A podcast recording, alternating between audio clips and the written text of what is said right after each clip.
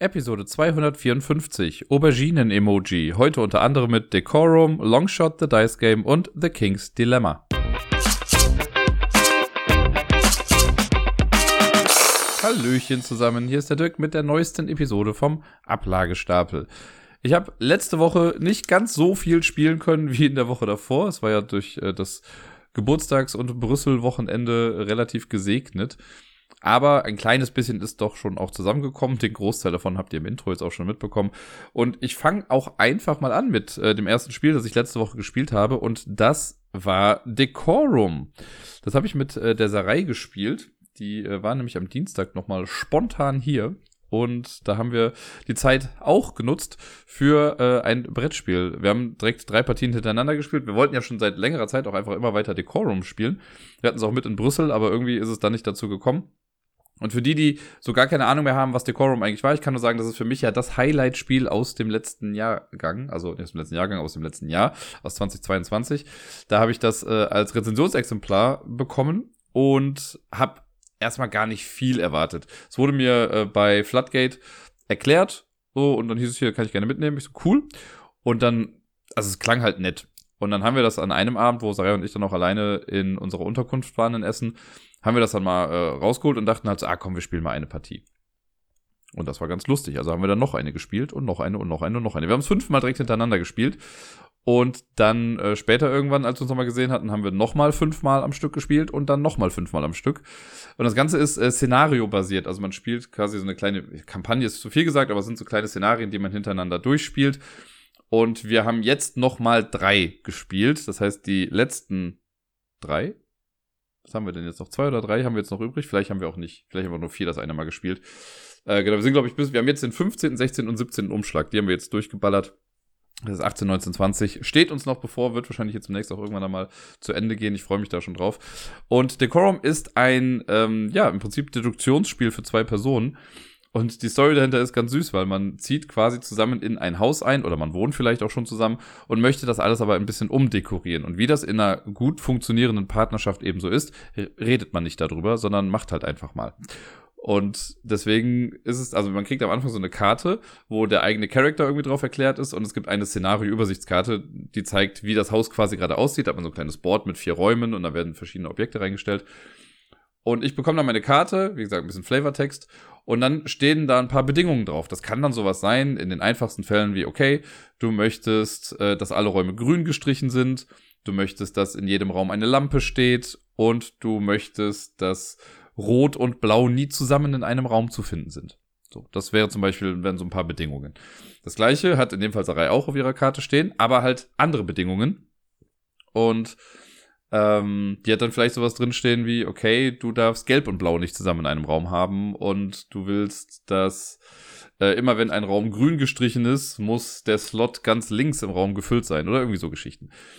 Und dann geht das Spiel los. Und wie gesagt, das wäre viel zu einfach, wenn man sich einfach sagt, was so die einzelnen Wünsche sind. Deswegen macht man einfach mal so. Das heißt, ich bin dann dran und ich sage dann, guck mal, ich packe, ich streiche den Raum jetzt grün. Und dann, immer wenn man was gemacht hat, das sind so verschiedene Sachen, die man machen kann, also entweder ein neues Objekt reinlegen, ein Objekt rausnehmen oder ein Objekt austauschen gegen ein Objekt der äh, gleichen Art. Und, also der gleichen Art, aber einer anderen, eines anderen Stils. Es gibt so vier verschiedene Stilrichtungen von Objekten. Ähm, und wenn man das dann gemacht hat, dann guckt die andere Person auf ihre Bedingungen und kann dann halt sagen, boah, finde ich richtig gut oder boah, finde ich richtig scheiße oder ist mir egal. Das kann man natürlich noch so ein bisschen ausschmücken, wie man möchte. So ein bisschen Roleplay ist ja auch total okay dann dabei. Äh, bei uns, keine Ahnung, ist da, also kommen dann auch mal Sprüche wie halt, ja, nee, das kannst du mal komplett wieder vergessen oder was soll denn der Humbug oder was weiß ich nicht alles. Oder richtig geil, finde ich hier richtig klasse. Äh, da hat man so ein bisschen freie Hand dann. Man möchte seinem Gegenüber einfach nur sagen, ah, okay, das, was du jetzt gemacht hast, entspricht auch meinen Bedingungen oder das, was du gemacht hast, macht meinen ganzen Plan kaputt oder was soll das denn, du Torfnase? Das ist doch was, was wir bisher noch gar nicht besprochen haben. So Geschichten. Äh, und dann ist man immer abwechselnd dran. Und man versucht einfach, also wenn man, wenn ich jetzt was mache und ich gucke auf meine Karte und sehe, okay, alle meine Bedingungen sind gerade erfüllt, dann kann ich sagen, I am fulfilled. Also wir haben es auf Englisch hier. Äh, und dann kann die andere Person gucken, ob das bei ihr auch der Fall ist. Sollte das der Fall sein, dann hat man gewonnen. Dann hat man das Haus so eingerichtet, dass die Wünsche beider Personen irgendwie berücksichtigt wurden. In den meisten Fällen geht das nicht ganz so flott, weil dann irgendwie vielleicht einer fertig ist, aber der andere muss halt immer noch was rumräumen und dann erkennt man, also man versucht ja dann rauszufinden, okay, was sind die Regeln, was sind die Bedingungen, die die andere Person hat. Das ist am Anfang, geht das noch, finde ich, so die ersten drei Kapitel. Aber ich glaube, das dritte war dann schon damals, als wir es gespielt haben, dann vor größere äh, Herausforderungen gestellt. Aber es kann manchmal sein, dass das Ganze ein bisschen länger dauert. Und es gibt einen Timer, also man spielt quasi insgesamt, glaube ich, 30 äh, Runden. Und nach der 15. Runde gibt es ein Heart-to-Heart, -Heart, also eine Aussprache. Und da darf man sich dann gegenseitig eine seiner Bedingungen sagen. Ne, wenn man sich denkt, okay, wir sind einfach schon viel zu lange dran, so ein bisschen muss ich die vielleicht sagen, damit wir das verstehen. Und dann kannst du mir vielleicht, oder kann ich dir sagen, okay, guck mal, ich möchte, dass alle Räume grün gestrichen sind. Also hör bitte auf, gelb an die Wände zu schmeißen, weil wird nicht passieren hier. Und das gleiche kriegst du dann ja auch zurück, dass du irgendwas anderes dann hörst und dann weiß man, okay, damit dem Wissen machen wir jetzt mal weiter. Dann nach nochmal fünf Runden gäbe es nochmal ein Hard-to-Hard, nochmal nach fünf Runden nochmal ein Hard-to-Hard. Wenn man es dann nach fünf Runden noch immer nicht geschafft hat, also am Ende der 30. Runde, dann ist das Spiel verloren. Dann hat man es nicht geschafft. Und ich glaube, wir haben in der gesamten Kampagne bisher haben wir es einmal, glaube ich, nicht geschafft. Und sonst ging es dann immer irgendwie. Wir haben jetzt, also es kommt dann auch später im Verlauf der Kampagne, äh, und also Kampagne, ich habe ja schon gesagt, das sind eigentlich so losgelöste Szenarien, aber wenn man das Ganze durchspielt, ist es ganz witzig, weil man kriegt halt immer zwei Personen, die dann zusammenziehen oder die schon zusammen wohnen. Und die ersten drei, vier, fünf, sechs Male sind das halt immer wieder neue Personen. Aber später zieht dann irgendwie die Person aus dem ersten Szenario mit einer anderen Person aus dem dritten Szenario zusammen oder keine Ahnung, die Mutter von dem einen zieht mit dem Bruder vom anderen zusammen, keine Ahnung, so Geschichten. Ähm, das heißt, sind so, man äh, folgt ein paar Storylines. Das möchte ich damit sagen nach dem, boah, ich glaube, nach dem 12. und nach dem 15. Kapitel, oder wenn man die gerade aufmacht, kriegt man noch Zusatzumschläge, wo nochmal zusätzliches Material drin ist. Das war jetzt auch bei uns so. Wir haben jetzt, äh, wir haben jetzt quasi alles drin, was geht. Und das macht das Ganze schon echt ein bisschen tricky. Also, weil dann gibt's halt noch mehr Objekte, sage ich mal, die man mit platzieren muss, auf die man äh, achten muss, die auch neue Bedingungen mit sich bringen. Und da wird's schon echt knifflig. Also ich hatte stellenweise, also das letzte Szenario, das wir gemacht haben, da hatte ich schon Probleme, meine Bedingungen überhaupt zu verstehen, was damit gemeint ist, weil das dann irgendwie schon sieben oder acht verschiedene Punkte waren, die da aufgeführt waren. Und da musste ich echt, äh, also das muss man erstmal verstehen, das dann umzusetzen und dann noch verstehen, was die andere Person eigentlich möchte. Gar nicht so easy, aber es macht einfach echt viel Spaß. Ich finde das total klasse. Ähm, ich habe ja letzte Woche nochmal über Gardeners gesprochen, da habe ich ja, glaube ich, auch gesagt, dass das so ein bisschen wie Decorum nur auf Echtzeit ist. Decorum an sich, ich weiß nicht, es hat einfach bei mir noch so einen Sweet Spot, äh, weil das so ein Überraschungserfolg einfach war. Deswegen wird das bei mir sehr hoch angerechnet bleiben. Ich habe ja schon fast ein bisschen Angst, dass wir es dann wahrscheinlich beim nächsten Mal noch komplett durchhaben. Beziehungsweise es gibt ja noch eine 3/4 äh, mitspielenden Kampagne, die ähm, ja, wie gesagt, kann man auch mit mehr Personen spielen, aber da brauchst du halt eben auch mehr Personen. Es ist halt die Frage, ob dann das gleiche Gefühl irgendwie bei umkommt. Ich habe schon mal in den Regeln gelesen, wie die das dann so genau gemacht haben. Das ist auch ganz nett. Muss man mal gucken, ob es dann irgendwie auch dazu kommt. Was mich viel mehr fuchst, ist, äh, dass die App noch nicht draußen ist, weil die haben eigentlich, also in der Box von dem Spiel ist auch ein Zettel drin mit, ja, wir werden äh, eine App entwickeln und dann habt ihr quasi unbegrenzten Content für Decorum. Die ist halt leider noch nicht da. Das finde ich ein bisschen schade. Aber vielleicht kommt sie ja dieses Jahr. Ich bin äh, spätestens im Juni, bin ich ja wahrscheinlich dann auf der UK Games Expo. Und ich weiß, dass Floodgate da auch bisher zumindest immer irgendwie war. Und sollten sie da sein, werde ich versuchen, aus denen was rauszubekommen. Oder eine kleine Erweiterung wäre ja auch okay, wenn es einfach nochmal ein paar weitere Szenarien gibt oder Promo-Szenarien oder keine Ahnung was. Wäre auf jeden Fall ganz cool. Bei einem Spiel der letzten Woche habe ich mir gesagt, das logge ich jetzt, auch wenn es noch nicht komplett richtig gespielt wurde. Das ist ein Spiel, was ich mit Miepel auf dem Tisch äh, hatte. Und zwar waren wir wieder im Café Halligalli, in diesem Eltern-Kind-Café hier in Köln. Da spielen wir immer irgendwie ein bisschen was. Und Miepel möchte auch reihenweise Spiele ausprobieren. Und die hatten jetzt was Neues da. Und zwar Looping Louis. Bei Erwachsenen allerorts als äh, super Trinkspiel irgendwie bekannt. Aber es hat natürlich seinen Ursprung als Kinderspiel. Und ich dachte mir, ach komm, kann man ja mal ausprobieren. Und dann habe ich das aufgebaut, habe dann auch nur zwei Taster quasi gemacht, also ihr einen vor die Nase gesetzt und mir einen und habe das dann angemacht und sie hatte so einen Spaß. Wir haben erstmal so ein paar, ich sag mal, Testrunden gemacht. Sie sollte einfach mal ein Gefühl dafür bekommen, ne, wann man drückt irgendwie oder was das halt irgendwie bewirkt, wenn man auf die Taste drückt und Looping Louis halt genau da drüber ist. Und dann haben wir aber auch in der Tat, ich glaube, ein oder zwei Partien sogar quasi gespielt. Jetzt muss ich dazu sagen, ich habe sie haushoch gewonnen. aber wir haben es auf jeden Fall gespielt nach der Regel. Und sie hat auch verstanden, okay, wenn man keine Hühner mehr hat, dann hat man eben verloren. Für die, die das so gar nicht kennen, was man da macht, also bei Looping Louis, das ist halt wie gesagt ein Kinderspiel. Und der Aufbau ist so, dass wir in der Mitte so einen, äh, einen Arm quasi haben und an einem Ende davon hängt Looping Louis. Das ist ein kleiner Typ in einem Flugzeug. Und äh, wenn man das Ganze anschaltet, dann dreht der sich immer so im Kreis herum.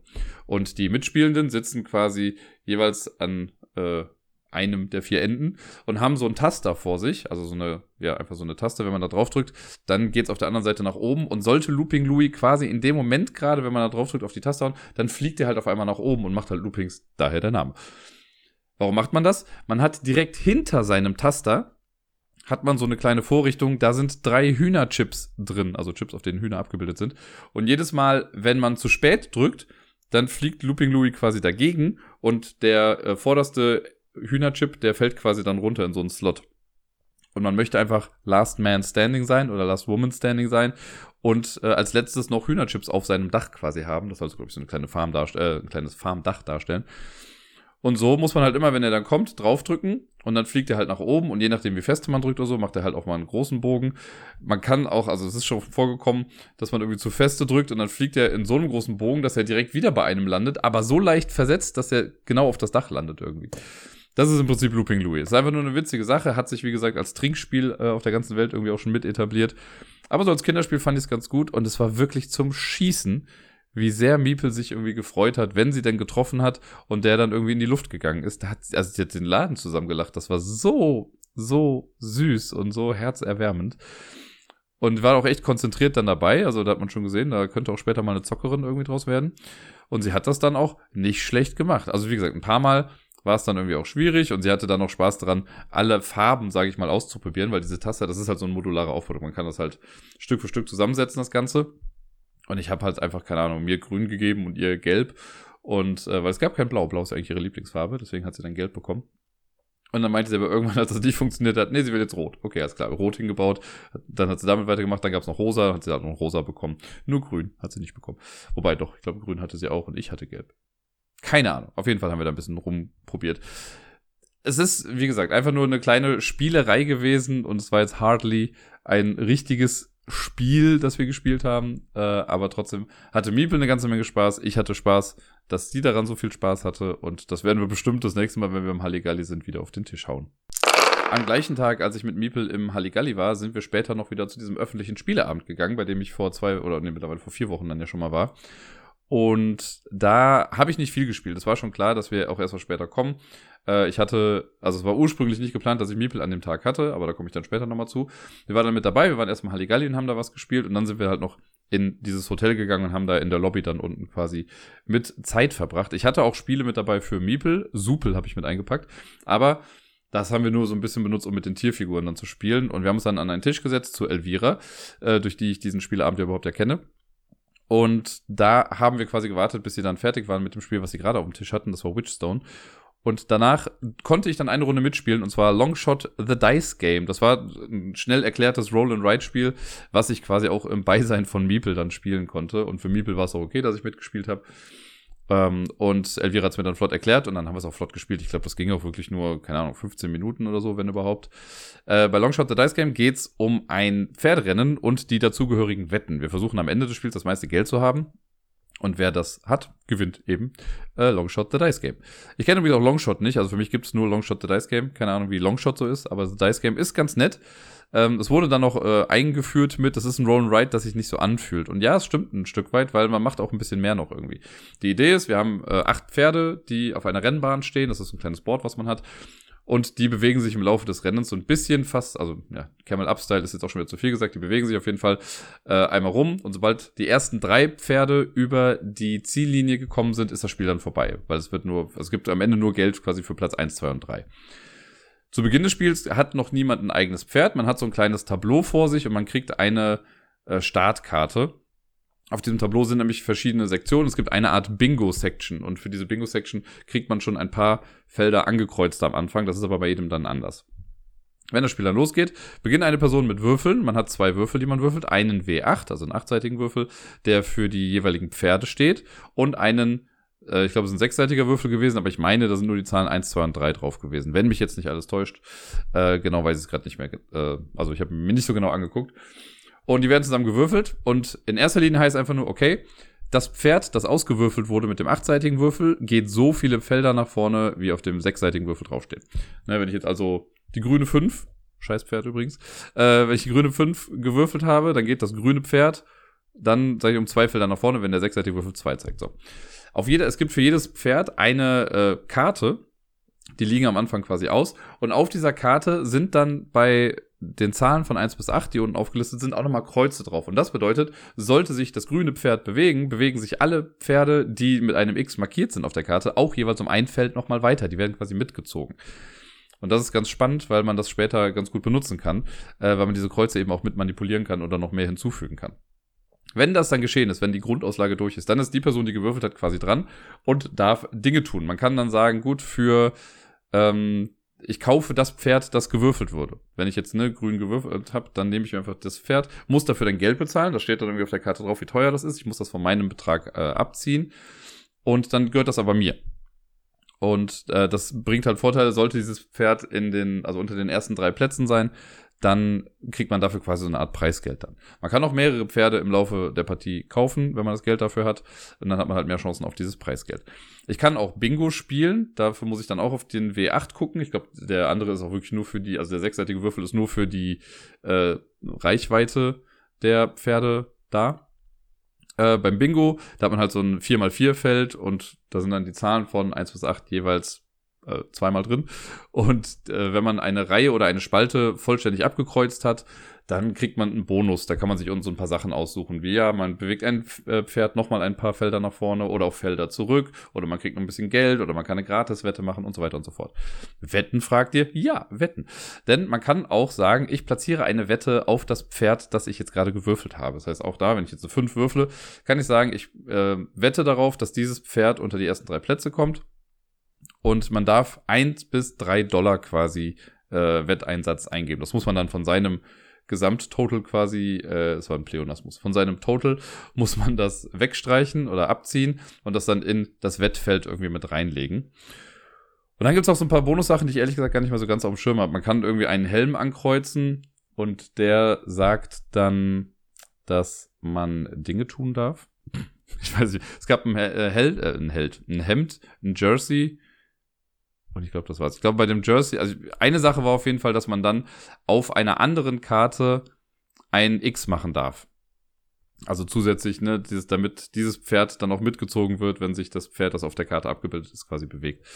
Und das andere war, dass man noch, es gibt einen Bereich kurz vor der Ziellinie, wenn sich da Pferde drin befinden, darf man nicht mehr auf die Wetten. Wenn man aber dieses eine Kreuz hat, dann darf man in dem Bereich doch noch Wetten auch platzieren. Ja, und dann, wie gesagt, macht man das so lange durch, bis die ersten drei Pferde durch sind und dann gibt's eine Endabrechnung. Und ähm, dann kriegt man Punkte für, also man kriegt Geld für die Wetten. Und das ist dann so, keine Ahnung, wenn ich jetzt insgesamt acht Dollar auf das grüne Pferd gesetzt habe und das ist als erstes reingekommen, dann wird irgendwie acht mal, ich weiß nicht, vier irgendwie gerechnet. Und das ist dann mein Einsatz, den ich da bekomme.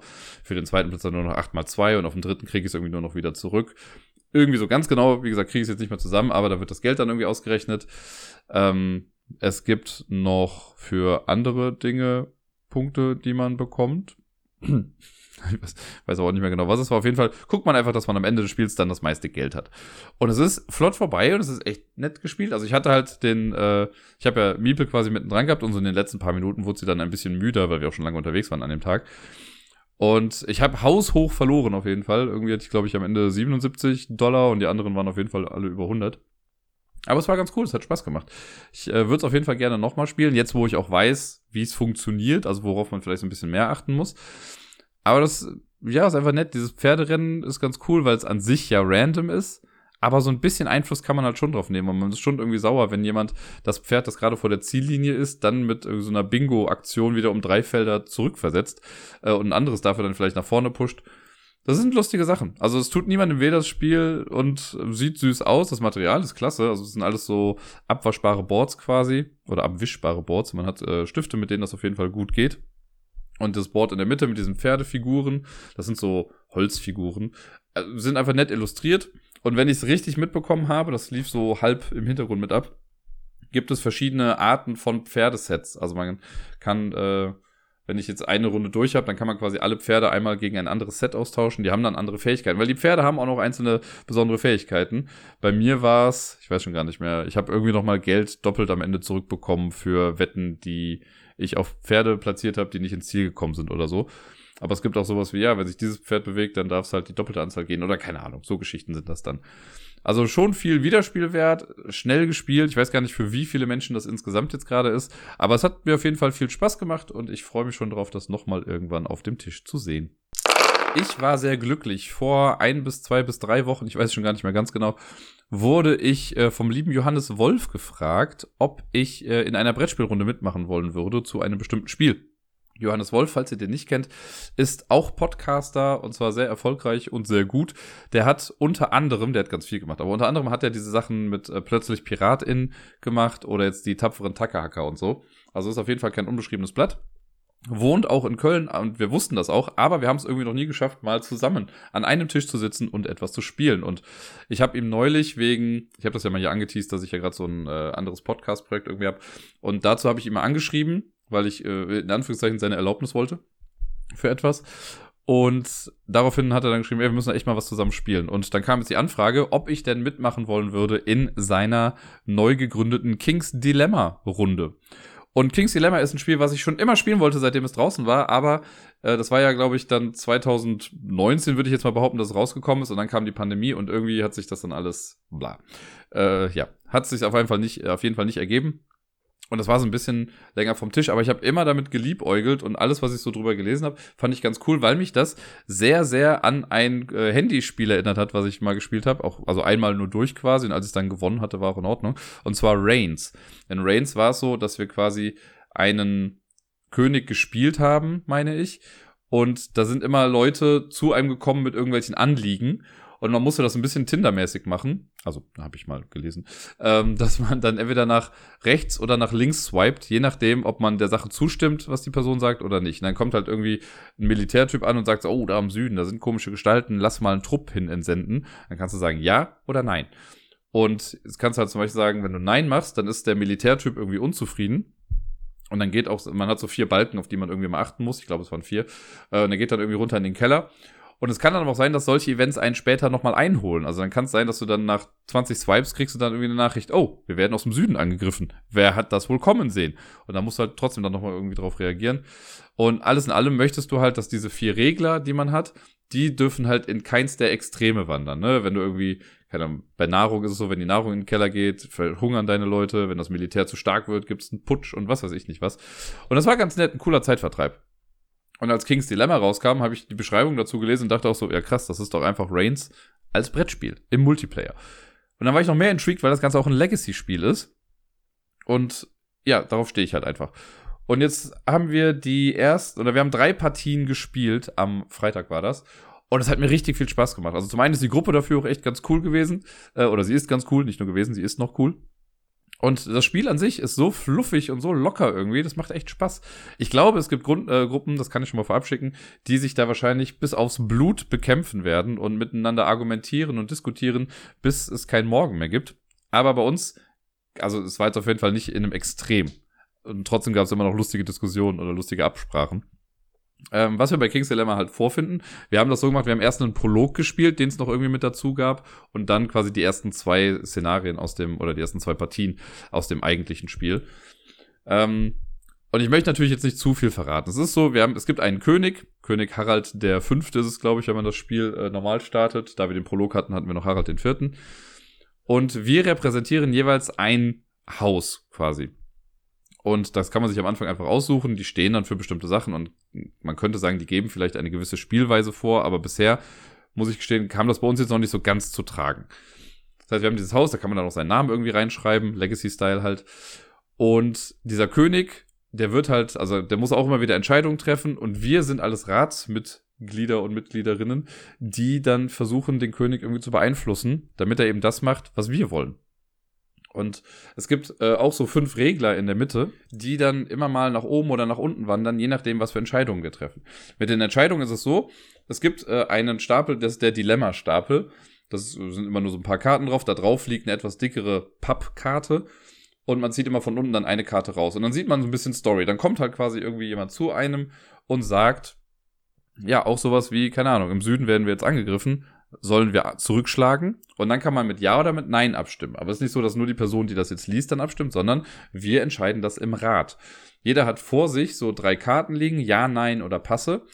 Und im Prinzip, um es mal jetzt ganz einfach runterzubrechen, ist das so ein Mehrheitending. Das heißt, wenn ich jetzt anfange, kann ich halt Wappen, Wappen stehen für Macht, kann ich dann auf solche Ja legen. Ich sage, ja, wir müssen zurückschlagen. So, dann lege ich da irgendwie ein Wappen drauf, das heißt, Ja hat schon mal eine Stimme.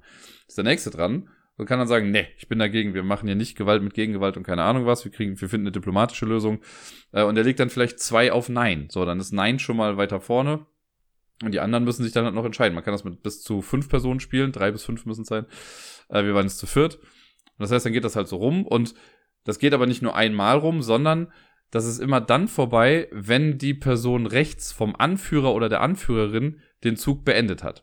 Dieser Status des äh, Anführers oder der Anführerin, der wechselt aber. Es gibt so einen kleinen Token, der das anzeigt. Und immer die Person, die in einer Abstimmung gerade die meiste Macht in die Waagschale legt, die ist quasi dann die anführende Person. Und wenn ich das jetzt am Anfang bin und die Person direkt nach mir legt aber dann mehr Macht rein, dann wird, also wechselt dieses Anführer, Anführerin-Token und ich bin auf jeden Fall nochmal dran. Das heißt, ich könnte nochmal nachlegen. Aber wenn ich jetzt wieder mehr reinlege, geht's nochmal rum, bis die Person rechts von mir quasi dran ist. Also, das ist ein ganz netter Mechanismus, damit es nicht sofort nach einer Runde einfach vorbei ist. Ähm, man kann aber auch sagen, man passt. Wenn man jetzt sagt, mir ist es eigentlich egal, was da passiert, dann kann ich äh, mir eine Münze aus dem Vorrat nehmen, ein Goldstück quasi, leg das auf das Passe-Ding. Und es gibt so einen Machtpool, das ist auch ganz nett gemacht. Äh, Macht. Ähm, und alle, die gepasst haben, teilen sich quasi diesen Machtpool so gleichmäßig, wie es irgendwie geht.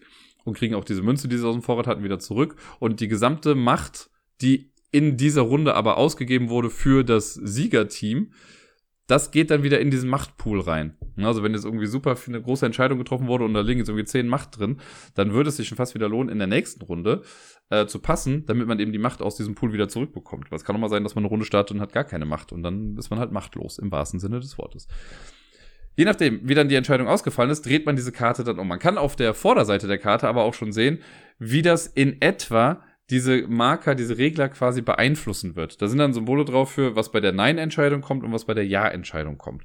Dann weiß man zum Beispiel, okay, wenn wir zurückschlagen, werden wir einen Einfluss gewinnen. Das ist durch so einen Turm dargestellt. Und dann ist da halt ein weißer Turm drauf, um zu zeigen, yo, wenn wir uns dafür entscheiden, wird der sehr wahrscheinlich nach oben gehen. Und andersrum kann halt einfach sein, dass dann bei der Nein-Entscheidung, wir schlagen nicht zurück, geht dieser Einfluss nach unten, da ist dann ein schwarzer Turm drauf.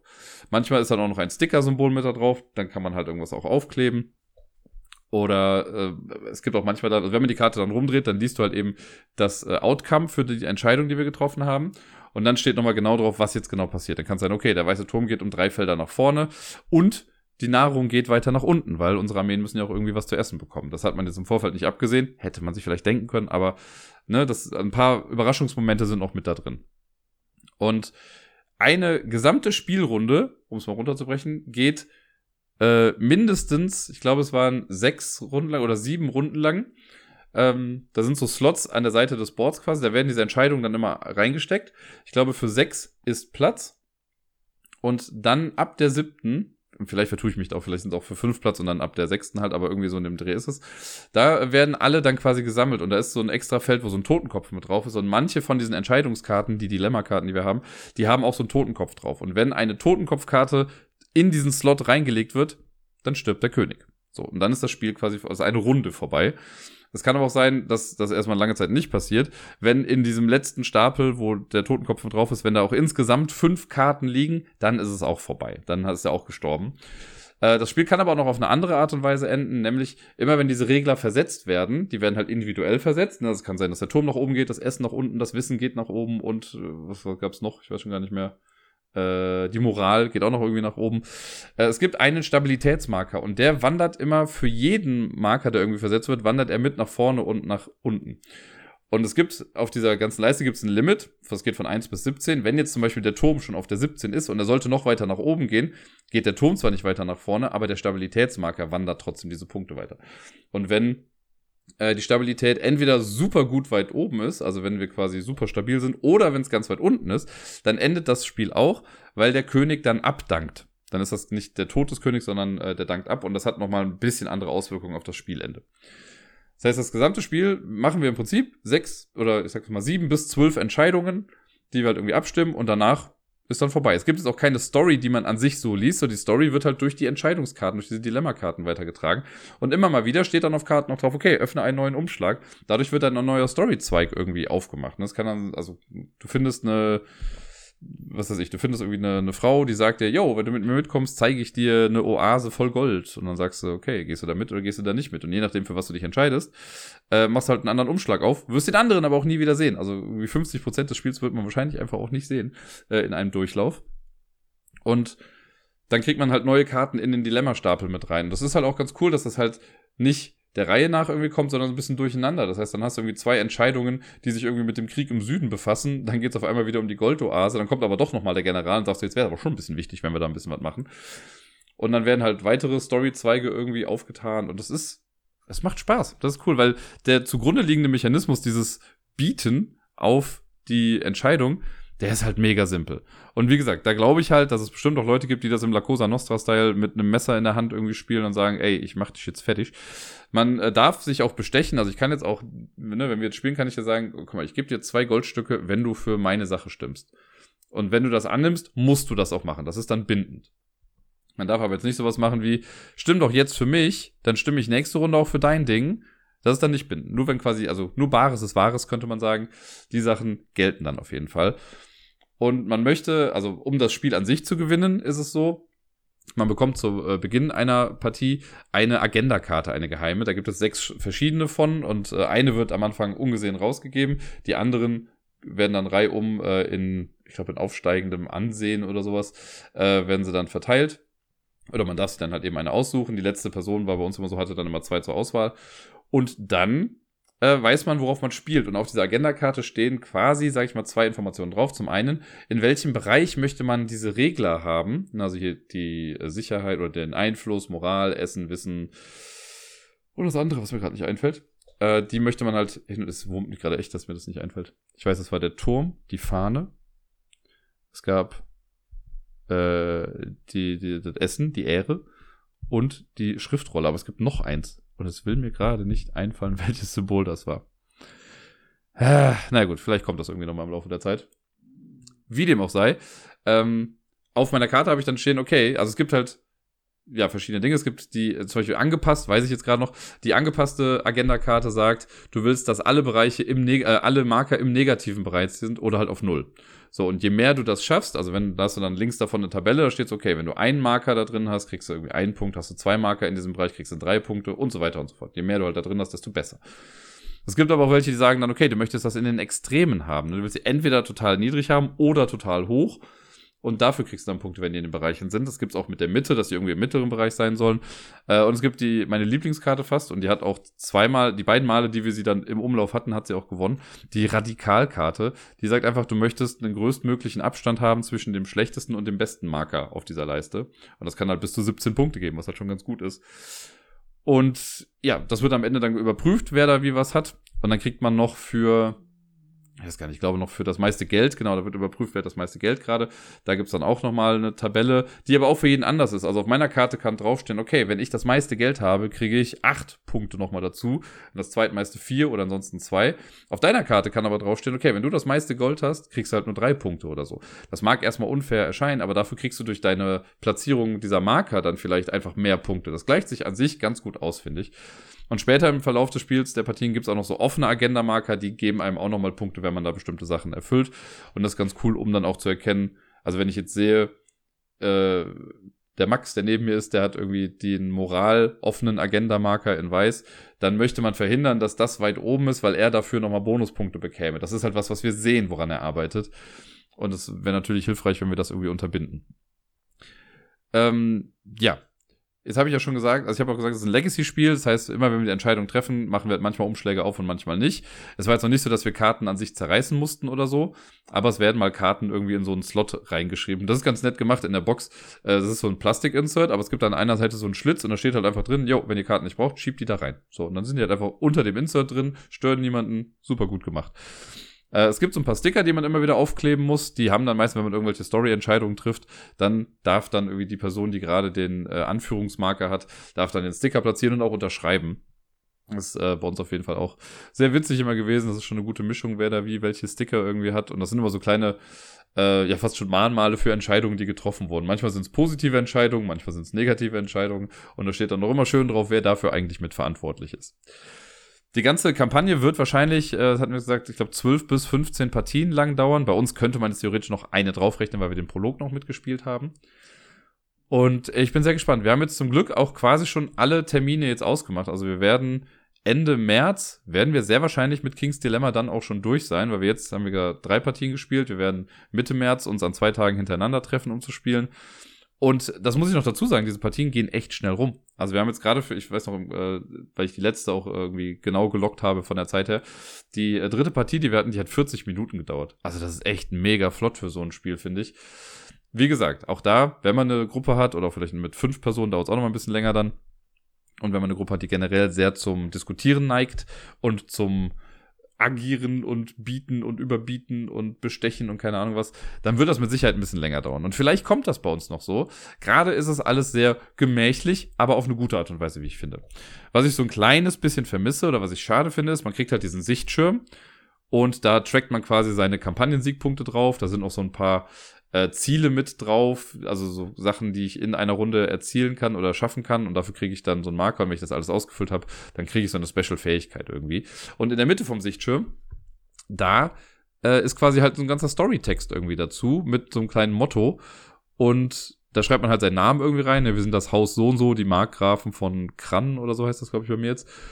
Und ein cooler Text und viel Flavor, aber wir haben uns das gar nicht vorgelesen. Also ich glaube, das ist auch gar nicht großartig. Also zumindest hat, ich habe dann nochmal nachgefragt, so ob wir denn wissen, wer für was irgendwie so steht, weil das kann ja schon irgendwie wichtig sein. Aber hatten wir gar nicht. Das heißt, ich spiele es halt für mich so, ich habe meinen Background und weiß, was ich irgendwie mal erreichen möchte. Aber sonst weiß ich da jetzt gerade nicht so. Also diese Immersion an sich ist nicht so gegeben. Es ist halt wirklich einfach, ja, wir erleben oder wir klicken uns halt durch ein kleines Adventure und sagen einfach ja oder nein. Das erinnert mich halt wirklich an dieses Reigns, weil man einfach dann quasi swiped, links oder rechts und je nachdem, was man gemacht hat, entwickelt sich die Geschichte ein kleines bisschen weiter und ja, man versucht halt einfach dabei, seine Marker in bestimmte Bereiche zu bekommen. Das funktioniert aber gut. Ich habe richtig Bock drauf. Ich habe die, ich habe von drei Partien, die wir gespielt haben, zwei gewonnen. Deswegen bin ich wahrscheinlich noch mal ein bisschen mehr motivierter.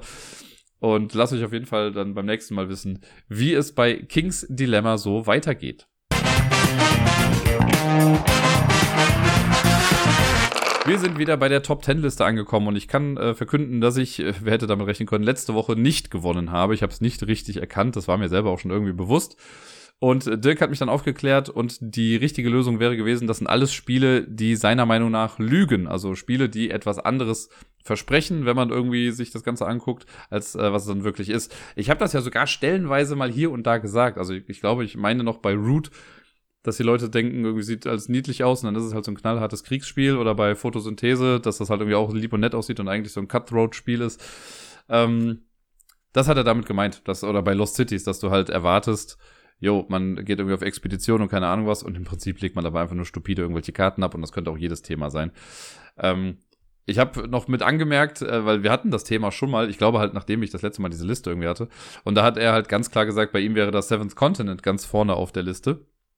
Und äh, das hat jetzt auf seiner Liste hier gefehlt. Deswegen habe ich das, also war es für mich wirklich komplett raus. Und ich war ja auch lost, das habt ihr ja mitbekommen.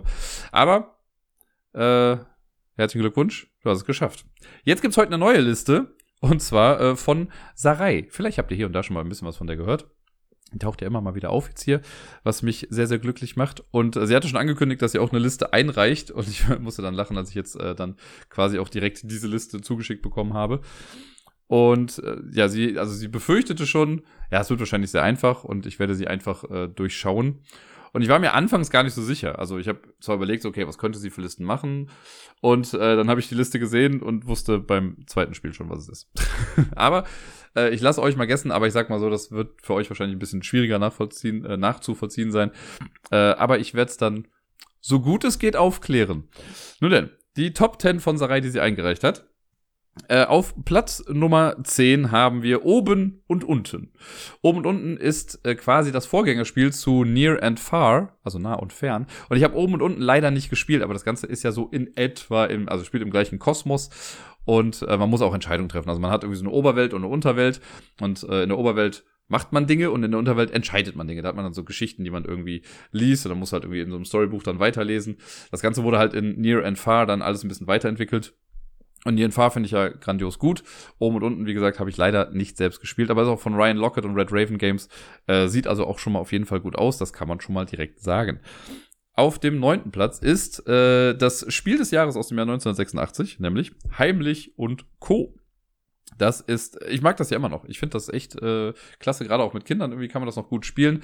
Man merkt ihm natürlich so ein bisschen an, dass ein bisschen der Zahn der Zeit daran genagt hat, aber bei Heimlich und Co. Also ich finde, das Prinzip funktioniert immer noch. Wir haben so ein paar Geheimagenten, die sich quasi im Kreis bewegen auf so Häusern. Äh, und in einem dieser Häuser ist ein Tresor, das sieht man auch ganz klar. Und immer, wenn ein Agent oder eine Agentin äh, auf einem äh, auf dem Feld mit dem Tresor irgendwie landet, dann gibt es eine Wertung und dann bekommt jeder Agent, also jeder Agent hat eine bestimmte Farbe, dann bekommt jede Farbe so viele Punkte wie die Hausnummer von dem Haus, auf dem sie gerade draufstehen. Es gibt auch eine Ruine, die minus drei Punkte gibt und ich glaube die Kirche mit null Punkten oder so. Und dann äh, wandern diese Marker quasi auf so einer Kramerleiste einmal dann rundherum.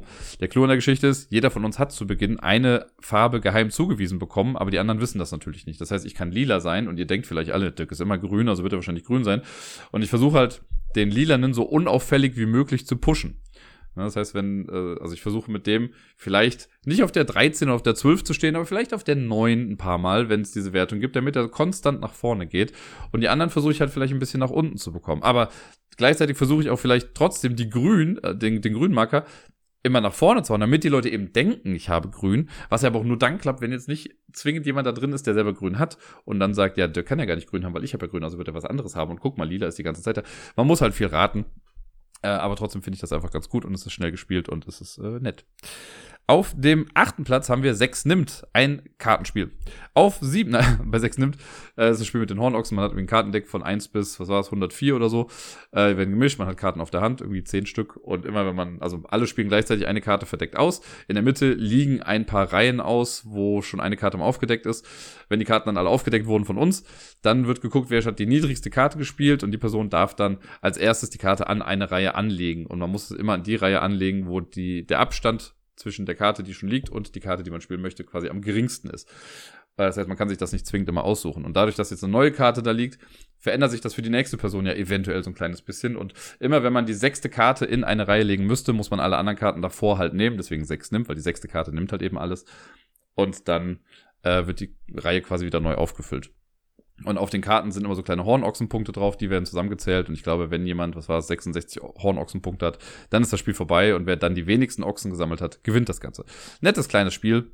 Äh, Gibt ja auch schon gefühlt seit Ewigkeiten und macht auch immer noch wieder Spaß. Auch wenn ich es schon wieder eine ganze Weile lang nicht gespielt habe. Auf dem siebten Platz haben wir die Architekten des Westfrankenreichs. Das ist ja äh, ein Spiel in der Trilogie, der Westfrankenreich-Trilogie. Es gab da vorher die Nordsee-Saga. Da habe ich ja nur Raiders von. Und äh, von den, also von der Westfrankenreich-Reihe habe ich Architekten und Paladine. Ich muss ja sagen, also einfach weil ich es häufiger gespielt habe, gefällt mir Architekten besser. Ich weiß noch, dass Paladine an sich auch Spaß gemacht hat, aber ich müsste es einfach nochmal neu lernen. Und das ist auch gefühlt einfach immer so ein Biest, das nochmal zu. Also ich bin immer so ein bisschen eingeschüchtert, wenn ich dann diese kleine Box aufmache und da so viel Zeug drin ist. Irgendwann werde ich das auch nochmal spielen. Bei Architekten ist ein Worker-Placement-Spiel im Prinzip. Und das hat diesen Kniff, dass wir also es gibt so Felder, wo man Ressourcen bekommt, ein Wald zum Beispiel, dann gehe ich mit, einem, äh, mit meiner Arbeitskraft irgendwie auf den Wald und sage, also kriege dann ein Holz. Wenn ich jetzt aber nochmal auf den Wald gehe, kriege ich schon zwei Holz, weil da ja zwei meiner Figuren sitzen. Gehe ich nochmal rein, sind da drei, deswegen kriege ich drei Holz und so weiter und so fort. Und das kann halt anderen vielleicht irgendwann auf den Keks gehen, wenn sie wissen, guck mal, wenn er jetzt seinen Typ da wieder hinstellt, dann kriegt er 15 Gold oder irgendwie sowas. Und deswegen gibt es auch äh, den, ich weiß gar nicht genau, welcher Platz das jetzt war, aber man kann auf jeden Fall irgendwo hingehen und kann dann eine Gruppe festnehmen. Und dann kriegt, nimmt man alle Arbeitskräfte einer Person, legt die auf das eigene Playerboard und kann die dann entweder da behalten und dann kriegt man vielleicht irgendwann Geld, damit die da freigelassen werden, oder man bringt sie ins Gefängnis und kriegt da dann Geld und dann muss die andere Person halt selber erst zum Gefängnis gehen, um die da wieder freizulassen. Das ist ein ganz netter Mechanismus, weil das so eine selbstregulierende ähm, Systematik irgendwie hat. Also, ne, wenn man guckt, also ein bisschen wie bei Risiko, finde ich schon fast. Weil bei Risiko wäre es ja auch so, oder sollte es ja im besten Fall so sein, dass alle quasi auf den Stärksten draufgehen und das deswegen irgendwie funktioniert, dass nie jemand krass die Oberhand hat. Und hier beim Westfrankenreich oder bei Architekten ist es halt ähnlich, ne? Wenn jemand irgendwie super krass ist, ja, dann nimmt man halt mehr seine Leute gefangen, damit der halt einfach nicht so viele Leute gerade hat. Weil irgendwann gehen einem auch mal die Arbeitskräfte dann eben aus. Und dann muss man zum Gefängnis gehen und die wieder freikaufen. Sehr cooles Spiel auf jeden Fall. Auf dem sechsten Platz ebenfalls ein sehr cooles Spiel, äh, eins meiner liebsten Deduktionsspiele. Äh, nicht Cryptid, aber die Suche nach Planet X. Das habe ich jetzt auch schon wieder eine Weile lang nicht gespielt. Ich glaube sogar, das letzte Mal habe ich es mit Sarai gespielt, vor circa einem Jahr dann wahrscheinlich. Ich glaube, im Januar des letzten Jahres war es. Und da äh, ja, geht es darum, dass wir einen Planeten finden müssen. Wir haben so ein kreisrundes Board im Prinzip mit verschiedenen Sektoren des Nachthimmels. Und wir wollen rausfinden, in welchem dieser Sektoren befindet sich Planet X. Und dann hat man halt so ein paar Regeln und versucht dann rauszufinden, okay, in welchem Feld sind Asteroiden, wo sind Gasplaneten, wo ist gar nichts drin. Äh, man darf immer, wenn man dran ist, darf man quasi in der App dann äh, eine Frage stellen und du kannst einen Bereich abscannen und kannst sagen, so, ich möchte in diesen fünf Sektoren nach Asteroiden suchen. Und dann kriegst du halt gesagt, ja, in diesen fünf Bereichen sind zwei Asteroiden. Aber du weißt halt nicht genau wo. Und je größer der Bereich ist, in dem du fragst, desto weniger Zeit kostet dich das. Äh, du kannst auch sehr spezifisch, äh, spezifisch, spezifisch fragen, aber äh, dann kostet das irgendwie ein bisschen mehr Zeit, weil du halt eben genauer gucken willst. Und dann geht es einfach nur darum, wer zuerst diesen Planeten rausbekommen hat, der gewinnt dann eben. Das ist einfach ein cooles Spiel, cooles System, einfach komplett logikbasiert und ich mag das sehr, sehr gerne. Auf dem fünften Platz ein, in Anführungszeichen, Partyspiel, Dixit. Das hatten wir schon mal auf einer Top Ten Liste hier aus der Community bei den Spielen, die in ein Kunstmuseum gehören. Und äh, ja, Dixit ist dieses Partyspiel, wo wir äh, Karten auf der Hand haben mit so abstrakten Bildern irgendwie drauf und sehr fantasievoll gestalteten Bildern. Und eine Person legt eine Karte in die Mitte, sagt dazu ein Wort oder sonst irgendwas und alle anderen versuchen zu diesem Prompt dann auch was hinzulegen. Die werden alle gemischt, aufgedeckt und man muss dann rausfinden, was ist die Karte von der Ursprungsperson. Und dafür gibt's dann eben Punkte. Und es ist ein sehr kreatives Spiel, ich mag das sehr gerne. Ich äh, bilde mir auch immer ein, dass ich da eigentlich ganz gut drin bin. Und äh, finde es aber auch einfach immer klasse, weil man sich diese schönen Bildchen halt toll angucken kann. Auf dem vierten Platz ein Spiel, ich sehe gerade, dass ich mir hier falsch aufgeschrieben habe, äh, ein Spiel, das äh, lange Zeit auch sehr weit oben bei mir in den Toplisten immer war, nämlich Galaxy Trucker. Äh, dieses schöne, hektische ja, Raumschiff-Puzzlespiel und dann ein bisschen beten, dass alles funktioniert und das äh, Schiff zusammenhält. Da haben wir, es gibt halt so zwei Phasen. Einmal die Bauphase, wo wir in Echtzeit äh, uns Plättchen immer holen und damit so ein kleines Raumschiff quasi zusammenfriemeln auf einem Playerboard. Und wenn das alle gemacht haben und alle damit durch sind, dann wird erst überprüft, ob die Dinger überhaupt noch Bestand haben und fliegen können. Und äh, danach fliegt man dann wirklich auf so einer, also man deckt immer Karten auf äh, und wer dann weiter vorne ist, gerade im Flug oder am schnellsten ist, der darf dann zuerst agieren. Dann kann man Waren einladen und wenn man das schafft, die bis zum Schluss durchzuballern, dann kriegt man dafür eben Geld. Äh, man wird aber auch manchmal angegriffen oder es gibt Meteoritenhagel und also Geschichten. Ähm, einfach sehr lustig, sehr chaotisches Spiel, aber ich mag das sehr und finde eben gerade diese Mischung aus, okay, erst hektisches Bauen und dann einfach ein bisschen beten, dass jetzt nichts Schlimmes passiert, äh, finde ich immer wieder lustig. Auf dem dritten Platz ist Explorers. Wir sind schon in der Top 3 angekommen. Explorers ist ein Flip-and-Ride-Spiel mit sehr simplen Regeln. Äh, das hatte ich äh, längere Zeit Sarai auch ausgeliehen und die hat das dann, glaube ich, auch sehr exzessiv gespielt an verschiedensten Stellen. Ähm, das ist die Spiel, da habe ich damals gesagt, von Phil Walker Harding ist das, was so ein bisschen damit wirbt mit, ja, eine Million Kombinationen. Und ich dachte mir, okay, man wird ja nie mit all diesen eine Million Kombinationen irgendwie. Also, ich glaube, für mich wäre es ein größerer Anreiz, wenn er stehen würde mit 23 Kombinationen, weil ich wüsste, okay, da habe ich eine Chance, die auch alle zu schaffen. Ähm, ja, wir haben quasi eine Landkarte, jeder hat die gleiche Landkarte vor sich dann werden Plättchen aufgedeckt, auf denen Landschaftstypen drauf sind. Da muss man dann, also wenn ich jetzt aktiv dran bin, muss ich das so drehen, dass eine Seite davon zu mir zeigt, die andere zu den anderen. Äh, und dann darf man eine bestimmte Anzahl von Kreuzen setzen äh, auf diesen Landschaftstypen, immer angrenzend und versucht dann eben bestimmte Sachen abzukreuzen und damit dann Punkte zu machen. Das ist, es erfindet das Rad wirklich nicht neu. Es hat halt diesen Faktor mit, okay, jedes Mal, wenn man spielt, kann man sich das irgendwie neu zusammenfriemeln. Man kann den Schwierigkeitsgrad gut anpassen, weil man noch so ein paar Bonussachen mit reinnehmen kann, äh, was man auch nach der dritten, vierten Partie vielleicht auch machen sollte, damit es ein bisschen spannender noch bleibt. Aber selbst in der Basisvariante ist es einfach ein sehr, sehr cooles Spiel, sehr flottes Spiel und man kann es halt, ja, einfach so runterrasseln und das finde ich ganz gut. Auf dem zweiten Platz ein grandioses Spiel für mich, nämlich Pandemic Legacy. Jetzt hier nicht näher definiert, äh, welche Season, ich weiß auch warum, äh, aber ja, ich habe Season 1 und 2 ja gespielt. Ich habe immer noch die Season 0 gespielt. Das wird wohl auch dann bald vielleicht hoffentlich mal passieren. Wink, wink. Und ähm, ich habe ja schon damals, als ich Pandemic Legacy Season 1 gespielt habe, habe ich schon gesagt, boah, geilstes Spielerlebnis ever.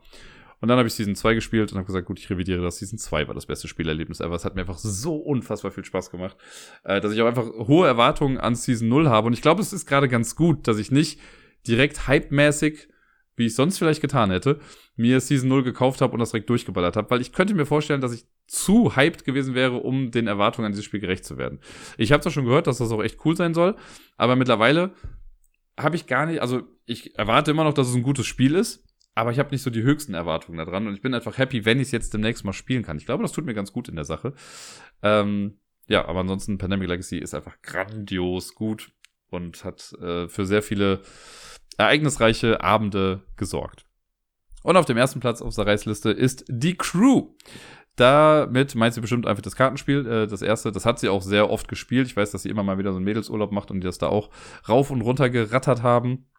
mal mehr, mal weniger regelkonform, was die Kommunikation über die einzelnen Karten angeht. ähm, ich selber hab's, ich glaube, ich habe die Crew äh, physisch bisher nur auf der Messe mal gespielt für ein paar Runden, aber dann auch nicht mehr. Glaube ich. Kann auch sein, dass wir es danach nochmal kurz gespielt haben. Aber auf jeden Fall habe ich die Kampagne noch nicht durch. Aber wir haben schon seit gefühlt, wie lange ist es jetzt schon? Zwei Jahre, drei Jahre habe ich mit ähm, Helmut, Fudel und Nati haben wir halt eine Boardgame Arena Runde, sowohl für die Crew 1 als auch die Crew 2. Und wir sind halt immer noch nicht durch. Es gibt einfach, also man macht halt pro Tag dann irgendwie zwei, drei Züge. Das dauert dann halt natürlich ein bisschen. Aber ja, es gab auch Partien, also es gab Missionen, wo wir einfach festhingen bis sonst irgendwas. Das ist halt so ein kooperatives Stichkartenspiel. Man versucht gemeinsam Aufgaben zu erledigen und dann äh, Punkt. Also man versucht Aufgaben zu erledigen und es gibt, glaube ich, 50 Missionen und versucht damit einfach dann durchzukommen. Ein cooles Spiel. Äh, ich habe es halt physisch einfach noch nicht ganz so oft spielen können. Das ist die Top 10 Liste von Sarai. Wie sieht's bei euch aus? Habt ihr da schon eine Idee, was es sein könnte? Ich gebe mal einen kleinen Hinweis. Ich bin mir relativ sicher, dass mein von mir gewählter Episodentitel hier so ein bisschen was damit zu tun hat. Äh, es ist, ich kann es als nette Anekdote verpacken. Ich sage mal, es sind die Top 10 Sexy-Spiele. Denn äh, ich habe vor etwas mehr als einem Jahr, ich glaube, es war noch im Januar äh, des, des letzten Jahres auch, ähm, da hat sich das mit Sarai und mir ja halt so langsam angebahnt. Und man flirtet ja auch ein kleines bisschen miteinander und so. Und ich weiß noch, dass ich ihr eine äh, private Podcast-Folge quasi aufgenommen habe, die da den Titel trug, äh, Sexy Spiele. Und da habe ich dann halt einfach verschiedenste Brettspiele genommen, eventuell genau diese zehn hier, äh, und mir dazu dann, also entweder den Titel ein kleines bisschen angepasst, dass er ein bisschen naughty klingt. Also zum Beispiel war es dann nicht äh, Explorers, sondern Sexplorers oder Sex nimmt oder äh, die Architektin des Westfrankenreichs und Galaxy Fucker und äh, gut, Dixit konnte ich so lassen. Ihr versteht schon. Und ähm, habe manchmal hinten dran irgendwas angepasst und habe dann über das Spiel kurz gesprochen in einer etwas erotischeren Variante. Und das war, äh, also, keine Ahnung, ich fand es damals lustig, sie hat sich auch sehr darüber gefreut. Und wenn mich nicht alles täuscht, ich habe es jetzt in der Tat auch nicht nochmal komplett nachvollzogen, aber ich bei sieben von den Spielen bin ich mir eigentlich relativ sicher, dass sie dazugehören, äh, weil ich mich immer noch ein bisschen an das erinnere, was ich damals dazu gesagt habe. Deswegen ist meine äh, Antwort nochmal, ne, das sind die Top 10 Sexy-Spiele die ich äh, Sarai damals quasi als Privatpodcast aufgenommen habe. Das wäre natürlich für euch schwieriger gewesen, das hättet ihr nicht gewusst, es sei denn, ich weiß nicht, vielleicht hat Sarai das auch irgendwann mal im Internet geteilt und ich weiß noch nichts davon, aber ich gehe jetzt mal nicht davon aus, dass das geschehen ist. Von daher äh, war es jetzt für euch wahrscheinlich schwieriger, da mitzuraten. Aber wer weiß, vielleicht habt ihr auch noch andere Gemeinsamkeiten gefunden, die diese Spiele alle miteinander äh, verbinden. Ja, ich würde mal sagen, ich warte noch auf die offizielle Auflösung. Vielleicht habe ich auch fundamental was falsch gemacht, keine Ahnung. Vielleicht habe ich mir jetzt auch zu einfach gemacht. Ich habe ja nicht mal die Vitalzeichen überprüft, aber ich war mir schon relativ schnell sehr sicher und äh, drücke mir jetzt selbst die Daumen, dass ich damit auch einfach richtig liege.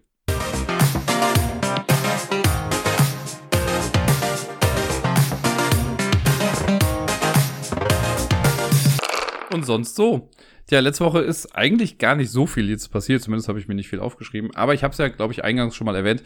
Ich habe am äh, Dienstag nochmal spontan Besuch von Sarai bekommen, was natürlich sehr, sehr schön war. Wir hatten ja schon das ganze Wochenende zusammen bis Montag. Und ähm, ja, wir haben beide auch irgendwie festgestellt, dass wir uns sehr, sehr vermissen. Und dann äh, kickte ja noch der Nachwochenends Blues und ach, alles doof und bla. Und äh, dann stand sie am Morgen dann auf einmal doch nochmal vor meiner Tür. Und dann haben wir den äh, halben Tag noch ein bisschen zusammen verbracht. Das war auf jeden Fall sehr, sehr schön. Wir haben ja dann Decorum auch gespielt äh, und waren äh, handwerklich zugange hier in der Wohnung. Und ja, jetzt, das hat auf jeden Fall die Wartezeit auf unser nächstes Treffen sehr schön verkürzt, weil wir uns ja meistens in so einem Zwei-Wochen-Rhythmus irgendwie treffen. Und jetzt äh, war es quasi, in Anführungszeichen sind es nur anderthalb Wochen, was das Ganze ein bisschen erträglicher auf jeden Fall macht. Und sonst kann ich äh, von Miepel natürlich ein bisschen erzählen. Äh, Miepel war ja letztes Wochenende in der Schweiz, also vorletztes Wochenende für euch. Und dann habe ich sie am Dienstag dann das erste Mal quasi wiedergesehen. Da habe ich sie aus dem Kindergarten abgeholt. Und es ist gerade einfach immer noch so süß, weil sie ähm, ja halt wirklich oft immer noch ankommt und immer sagt, Papa, Geschenke, Geschenke. Und dann gibt es ihm halt einen Stein oder einen Stock oder sonst irgendwas. Und ich freue mich natürlich auch immer darüber und dann packe ich das immer freudig in den Rucksack und wenn wir dann nach Hause kommen, stelle ich das dann in, in äh, Miepels Mini-Museum, was ich ja gebastelt habe, damit sie die Sachen immer auch ein bisschen gewürdigt sieht. Und ja, die ist dann äh, sogar eine Nacht noch länger bei mir geblieben, weil Gerda sehr krank war nach der Schweiz. Und äh, ihr ging es nicht gut und dann hatte ich halt angeboten, also eigentlich hätte ich den Mittwoch Miepel nicht gehabt am Abend, aber ich habe dann gesagt, ja, kann ja bei mir dann bleiben. Dann kann Gerda sich noch eine Nacht mehr erholen auf jeden Fall. Ja, das war dann auch ganz gut. Leider ist dann Äh, am Freitagmorgen um 6 Uhr ist Miepel dann leicht sich übergebend aufgewacht. Äh, und sie war dann zwar später doch noch im Kindergarten und so, aber hatte dann am Abend auch wieder ein bisschen Fieber und ihr ging es dann nicht so ganz gut. Das war ein bisschen schade.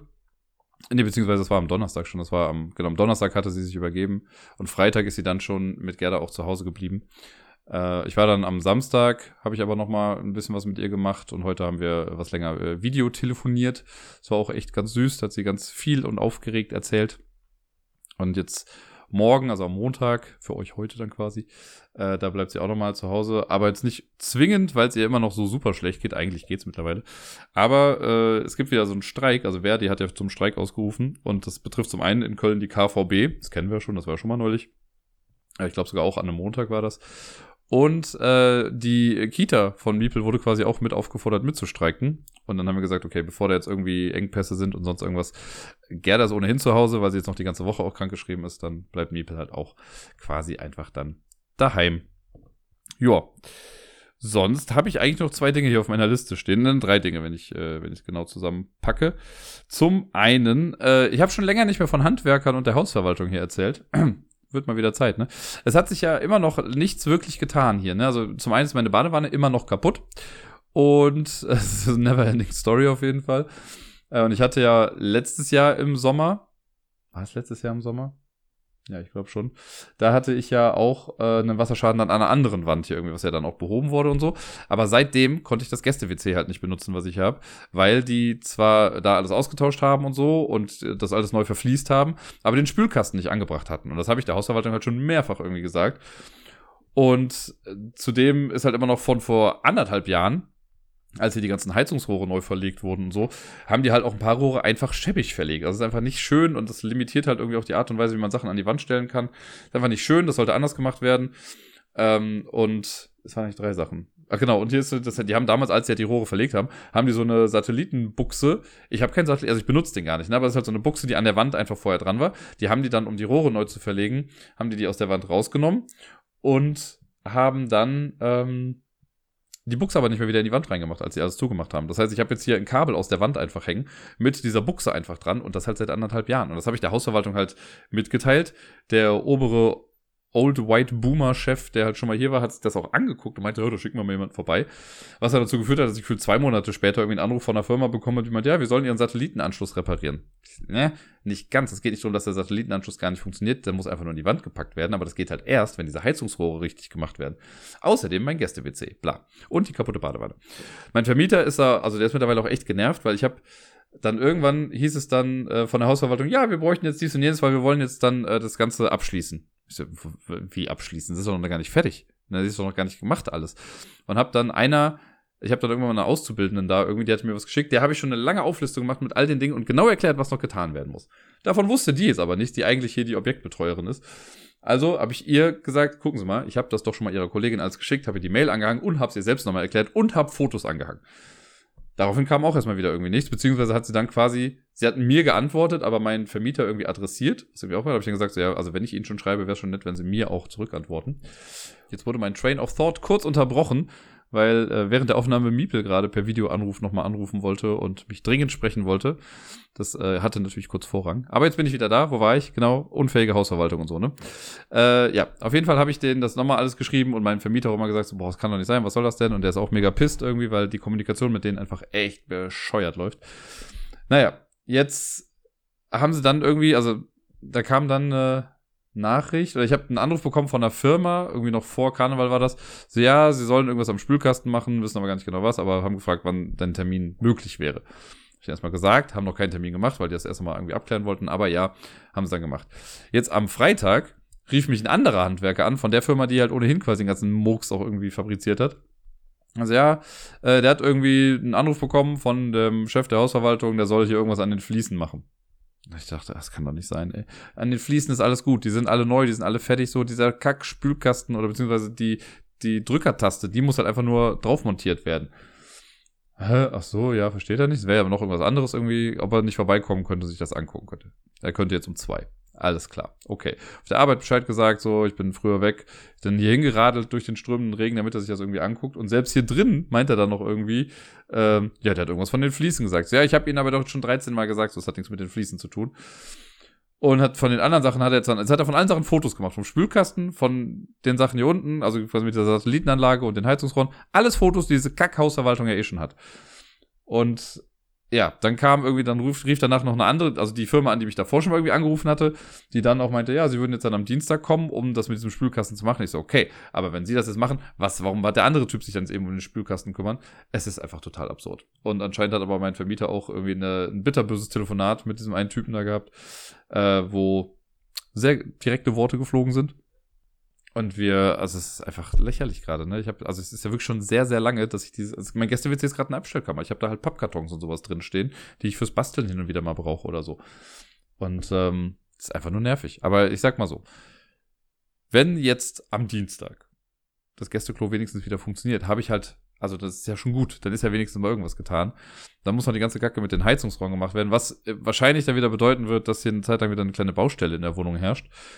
Und ähm, ja, dann, wenn das alles durch ist, dann wird sich nochmal um die Badewanne gekümmert, weil das halt wahrscheinlich, also die Idee dahinter ist nämlich, dass der, ähm, der Chef dieser Installationsfirma, äh, der sagt ja ganz klar, nö, waren wir nicht. Der ist aber halt auch der, der das hier mit den Heizungsrohren sehr wahrscheinlich macht. Wenn man jetzt im Vorfeld gegen den richtig krass vorgeht, wegen Sa äh, Sache, und der dann aber in der gleichen Wohnung noch was an den Heizungsrohren machen soll, könnte es sein, dass er vielleicht dann nicht ganz so ordentlich arbeitet ne, und ich dann irgendwann wieder mit dem Wasserschaden hier stehe. Deswegen soll das erst irgendwie abgeschlossen werden und danach das dann gemacht werden. Es ist so ein bisschen blöde Politik und es nervt einfach nur, weil ich halt ja im Prinzip der Leidtragende bin, der jetzt halt hier nicht irgendwie alles so machen kann. Ich meine, gut, Badewanne benutze ich mittlerweile ganz normal, weil es mir aber auch egal ist. Wenn jetzt was da durchfließt, fließt halt was da durch, so, ne, wenn sie sich beschweren sollen. Also, hat noch niemand bisher, aber naja. Es ist auf jeden Fall gefühlt echt eine, eine endlose Geschichte und ich äh, hoffe, also jeder kleine Schritt in die richtige Richtung ist auf jeden Fall schon echt mal Gold wert. So. Ja, jetzt habe ich noch zwei Kleinigkeiten. Zum einen, äh, es ist jetzt noch gar nicht da, aber morgen, also am 28.02., könnt ihr mal äh, die Beeple Homepage checken, denn ich habe äh, für mich eine Premiere, denn mein erster, äh, meine erste Kolumne wird bei Beeple online gehen. Und bisher oder in den meisten Fällen war es wohl einfach so, dass das immer Text war. Aber mir wurde mehrfach gesagt, es kann auch gerne eine Audiodatei sein. Deswegen habe ich meine Kolumne aufgenommen. So quasi als Mini, Mini, Mini-Podcast. Und vielleicht habt ihr mal Bock reinzuhören. Äh, falls ihr den Podcast vorher gehört habt und dann die Kolumne hört, werden ein paar Sachen bestimmt irgendwie deckungsgleich oder bekannt vorkommen. Aber äh, ich habe es nochmal irgendwie eingebunden. Und für mich war es irgendwie ganz nett. Ich habe es erst als Text runtergeschrieben, aber dachte mir dann, ach, das aufzunehmen ist irgendwie ganz nett. Dann kann ich auch ein bisschen auf meine Intonation und sowas noch achten dabei, damit Sachen vielleicht auch richtig rüberkommen. Und äh, da bin ich mal sehr gespannt. Und im März kommt auch noch was, wo ich auch noch mit, mit dabei bin. Da bin ich auch schon sehr, sehr gespannt drauf. Und als letztes auf meiner kleinen Liste habe ich jetzt hier nur noch Coffee stehen, denn vom lieben Werner gab es jetzt auch nochmal Geburtstagsgrüße. Äh, vielen lieben Dank für die Spende und für die Grüße. Hat mich sehr, sehr gefreut. Ähm, du bist um ein Haar auch, also hast du geschrieben, dass du der Letzte bist, der jetzt da irgendwie Wünsche abgibt oder Glückwünsche abgibt. Äh, ich würde noch nicht mal behaupten, dass das stimmt. Ich habe gerade erst gestern von einer guten Freundin auch noch mal kurz was bekommen. Äh, das ist, also ist auch nicht schlimm. Also ich, hab, ich bin selber der König des Vergessens, was Geburtstage und sonst irgendwie sowas angeht. Von daher mache ich da niemandem irgendwie, dann drehe ich da niemandem einen Strick draus. Das wollte ich damit sagen. Nun denn, das soll es von mir gewesen sein. Ich wünsche euch allen eine wundervolle Woche. Ich hoffe, ihr bleibt gesund. Ich hoffe, ihr spielt viel und bis dann.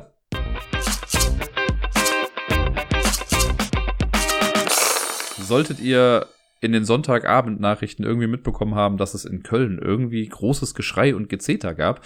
Das könnte damit zusammenhängen, dass ich jetzt gleich Kuchen backen muss für die Arbeit.